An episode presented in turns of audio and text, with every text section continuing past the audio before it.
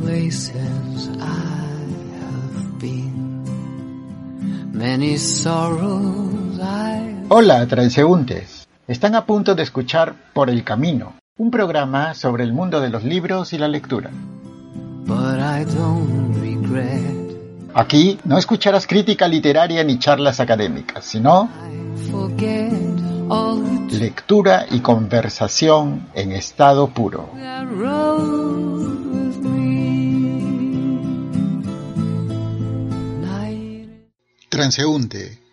Nuevamente nos encontramos en este camino de lecturas, libros y aventuras. Hoy conversaremos sobre el libro Penélope y las doce criadas de la prolífica escritora canadiense Margaret Atwood.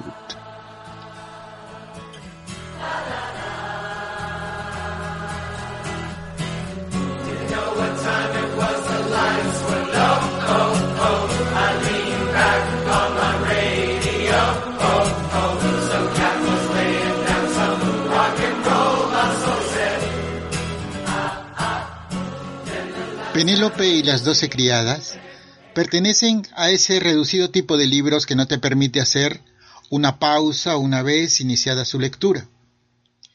En inglés, el título es más explícito, Penélope, pues se trata de una novela corta que derriba mitos sobre la Odisea y Ulises, el esposo de Penélope, el héroe de Troya. El inicio de esta novela te atrapa inmediatamente cuando adviertes que quien narra los hechos es la misma Penélope desde el reino de los muertos, específicamente desde el prado de Asfódelos, en pleno siglo XXI. Por lo cual nos vamos enterando de hechos y datos que supuestamente Homero ocultó o no aclaró en su canto a las glorias de Odiseo. Por mencionar algunos descubrimientos, nos enteramos que Penélope no era una mortal común, sino que también tenía un origen divino, al ser hija del rey de Esparta, Icario, con una náyade, quien al parecer nunca hizo el papel de una buena madre. Recordemos que en la mitología griega las náyades eran hijas de Zeus, ninfas que vivían en los ríos, en los lagos y en las fuentes. Al respecto leemos un fragmento. Como todas las náyades, des- dice Penélope, mi madre era hermosa, pero fría de corazón. Tenía el cabello ondulado, hoyuelos en las mejillas, una risa cantarina, y era tremendamente esquiva. Se escabullía e iba a bañarse en la fuente del palacio o desaparecía y pasaba varios días contando chistes con los delfines y haciéndoles bromas a las almejas. Antes de continuar, transeúnte, comparto contigo un fragmento, un fragmento de una canción de la cantante irlandesa Enya, Vida del Océano. Con ustedes, Life of the Ocean de Enya.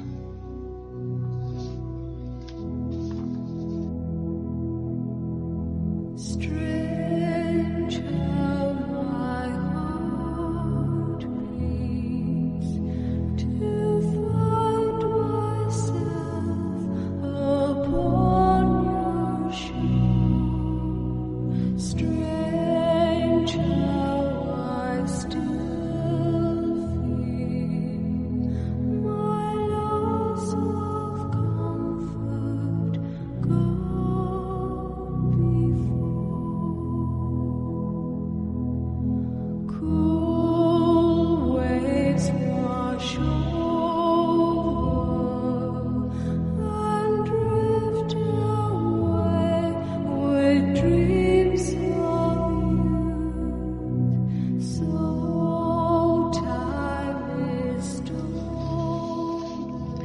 En su relato desde el reino de los muertos, Penélope desenmascara a Odiseo, su esposo, develando su verdadera personalidad e intenciones.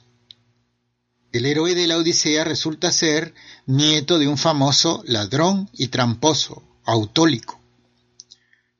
Los jóvenes hacían bromas sobre él, dice nuevamente Penélope en su libro. No hagas apuestas con Odiseo, el amigo de Hermes. Nunca ganarás. Hasta sus criadas le decían riéndose, supongo que no te gustaría despertar por la mañana y encontrarte en la cama a tu esposo con parte del ganado de Apolo. Ese era un chiste sobre Hermes, que en el mismo día de su nacimiento había protagonizado un audaz robo de ganado. Quizá por esas habilidades, Odiseo logró engañar al cíclope Polifemo. Probablemente por esas habilidades consiguió negociar con Circe y con Calipso durante su regreso a Ítaca. Ahora, transeúnte, escucharemos un fragmento de la ópera Penélope de Fauré, compositor francés que nunca escuchó su obra, pues la compuso cuando se encontraba totalmente sordo. Yo no he oído nunca una sola nota de Penélope, más que en mi cabeza. Le escribía a su esposa en el año 1921. Escuchemos pues un aria de Penélope del compositor francés Gabriel Fauré. Esta aria pertenece al primer acto, que se titula Me estaba quejando del destino.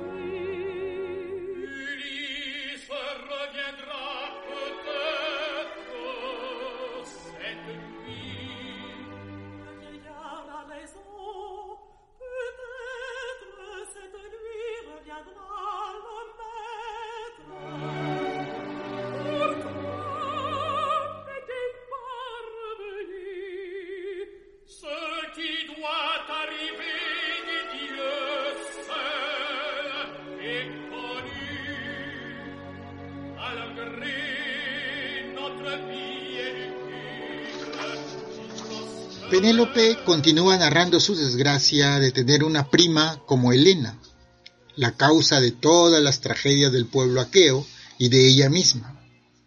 En este libro, Helena es descrita como una femme fatal, una mujer sin escrúpulos y totalmente enamorada de sí misma y, y, por supuesto la responsable de que Odiseo abandone Ítaca, su hijo y su esposa. Finalmente, en la novela, Penélope nos cuenta cómo fue su vida durante esos 20 años, y el lector termina descubriendo que no fue lo que los cantos homéricos narraron desde hace siglos, asignándole el papel de la mujer resignada, sumisa y de perfil bajo, esperando la llegada de su marido. Todo lo contrario. Penélope fue una mujer práctica y tan astuta como el mismo Odiseo que no dudaba en recurrir al engaño, capaz de inventar el tejido de un telar durante el día y en complicidad con sus doce criadas, el destejido del mismo, para de esa manera darles largas a sus pretendientes al trono. Finalmente, Penélope explica los motivos que llevaron a Ulises a matar a sus doce criadas, a las que alude en el título del libro. En el desenlace de esta genial novela hay un juicio a Odiseo en el siglo XXI por asesinato múltiple a las doce sirvientas.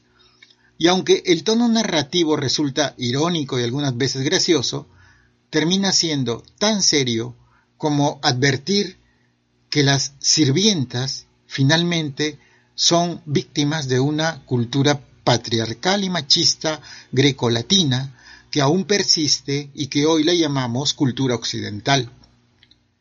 La novela en realidad es provocadora desde el inicio, y aquí radica la genialidad de Margaret Atwood, quien propone tácitamente un cambio y fundamenta sus conclusiones en el libro Los mitos griegos de Robert Graves.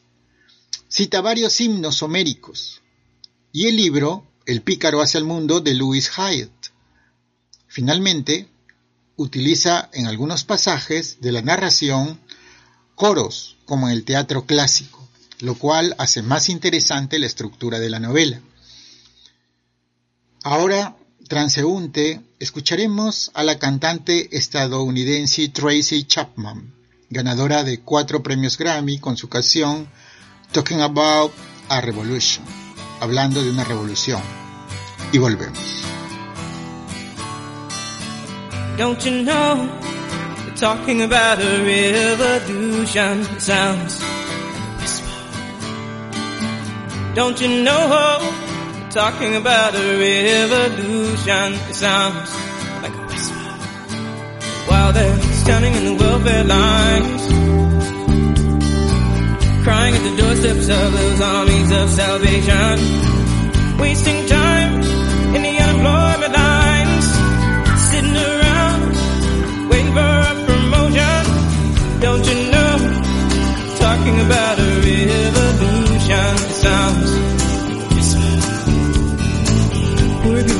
up, get their yeah.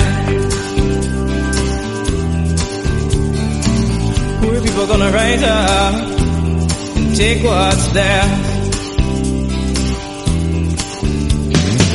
Don't you know you better run, run,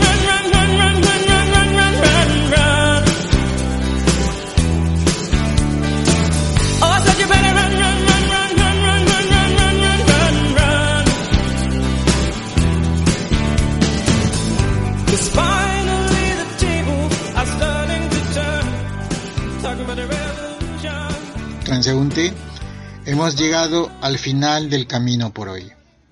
Espero que mis comentarios sobre este libro, Penélope y las doce criadas de Margaret Atwood, te haya animado a buscar esas historias que están pendientes en tu lista de lecturas.